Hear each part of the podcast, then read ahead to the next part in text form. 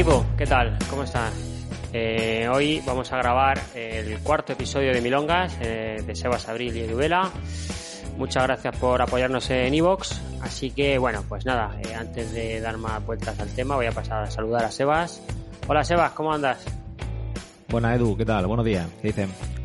Nada, te ha gustado la presentación, ¿no? Sí, improvisado. Improvisado, total. Sí, oye, el otro día me llegó una foto tuya entrando a meta del half. Parecía que lo habías pasado mal a pie, no sé, pregunto. Bueno, la, la, la, foto concretamente que tú me pasaste era una foto más de decepción, más que otra cosa, no era, era en plan...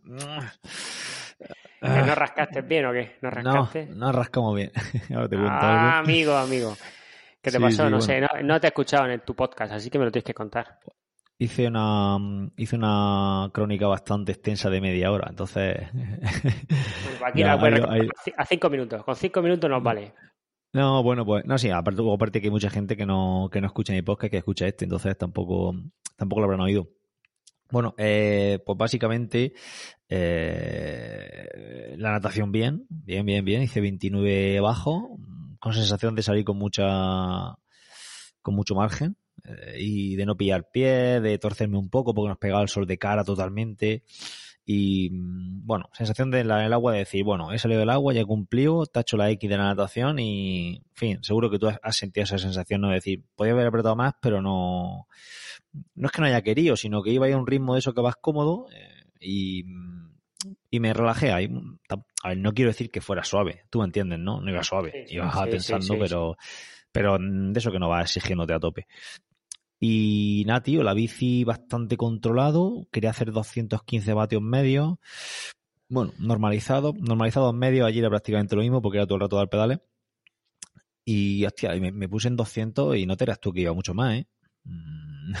Al final saqué 200 medios y no, no, no, no, no iba más. No, si pensaba para los 215, me notaba demasiado castigado y dije, mira, yo voy a, yo he venido aquí a jugar a, a jugar en la carrera a pie, no en la bici, entonces, así que la bici la hice muy controlado. Aún así, esos, esos 200 vatios me rindieron 36 y medio de media.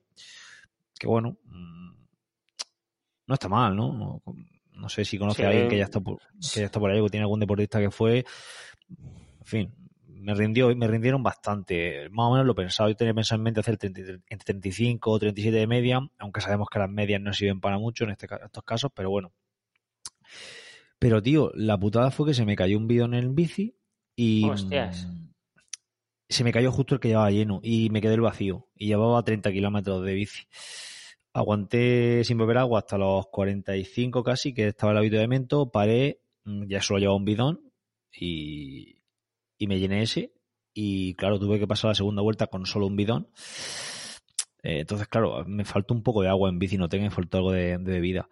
Eh, y me, da, me tiene un poco de calambre al final de la bici, con, a ver, yendo incluso relajado, no relajado, pero sí con mucha calma en bici, con, con margen, me dieron calambre y fue lo que me, me, terminó de mosquear, tío. Y luego ya corriendo a pie desde el minuto uno con calambres, tío, por, por todas las piernas, por las cuádriceps, isquios, eh, justo debajo de la inserción del isquio en el glúteo, los aductores también, que yo creo que es de llevar la, posición estática en bici. Y bueno, mmm, iba rápido a pie al principio, pero con calambres, pero rápido, mm, iba pasando gente bastante, iba pasando bastante gente. Y bueno, al final lo, lo pené un poco, iba penando en, alguna, en algunos tramos, en otros tramos me recuperaba, al final me salió la media en 1 hora 28, con sensación de poder haber dado bastante más a pie, pero bueno, no terminé tampoco de eso que muerto, muerto en vida. La última recta también yo creo que fruto de, de que ya llegaba, llegaba a meta, más el gel que me había tomado con, con cafeína y ya que veía que tenía el final ahí, pues la verdad que lo hice otra vez bastante rápido. No llevé Garmin, así que no me pregunté el ritmo, no, no me voy a llevar Garmin a correr, dije voy a salir a pelo. Y, pero bueno, sí que eso le puedo rascar bastante tiempo, sobre todo a, a pie. Eh, y nada, esa es la crónica resumida. Hice el 16 en meta al final.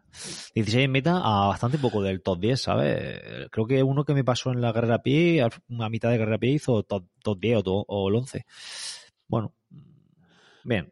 Bueno, está bien. Al final, buen resultado. Mira, eh, me, me has, has, narrado eh, lo que se te cayó el botín. Yo tengo, tuve un chico que hizo el Ironman y se le cayó un botín igual y se quedó sin agua. ¿Qué pasó? Claro, eh, si a ti te dieron calambres en 21, imagínate en 42.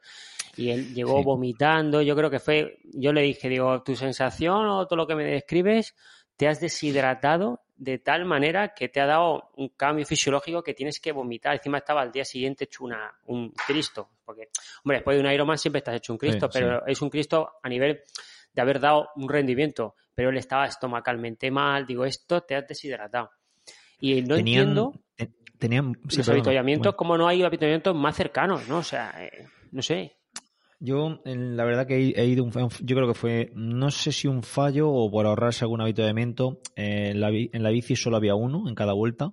Claro, en el Ironman eran cuatro, eran cuatro vueltas, eh, pero, pero tenían bolsa, los del Ironman tenían bolsa. Es decir, tú podías dejar otro bidón allí en la bolsa, nosotros no.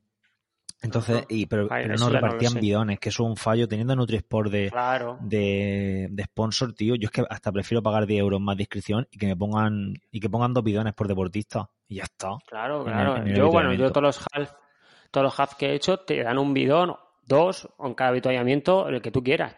Aparte, no, no, te lo llenan entero, te lo llenan hasta la mitad para que no pese, para que lo, cuando lo cojas no tengas que coger 500 mililitros de agua, sino la mitad y te cueste menos.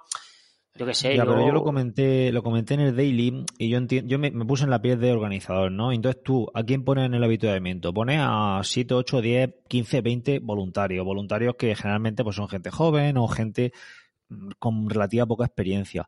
Entonces, tú imagínate que yo paso ahí en bici, paso a 30 kilómetros por hora o a 25 en el habituamiento y me tienen que dar un bidón en, en movimiento si me tengo que parar por el bidón, ya me da igual que me deje el bidón ahí eh, o tenga que llenarlo yo. Aunque bueno, hoy está bien coger uno. Pues a mí me hubiera venido puta madre. Eh, pero si, y a mí lo que me hubiera gustado es que me lo dieran en movimiento, pero claro, en movimiento, darte un bidón en movimiento, va a empezar el trioleta no es que sea un muy avispado a la hora de coger un bidón. Y luego el, el, el que va, el voluntario, tampoco. Se pueden juntar las dos cosas, voy a coger el bidón, se me cae, y el que viene detrás, que de normal pues, puede venir gente detrás, pisa el bidón y... ¿Te está gustando este episodio? Hazte fan desde el botón Apoyar del podcast de Nivos.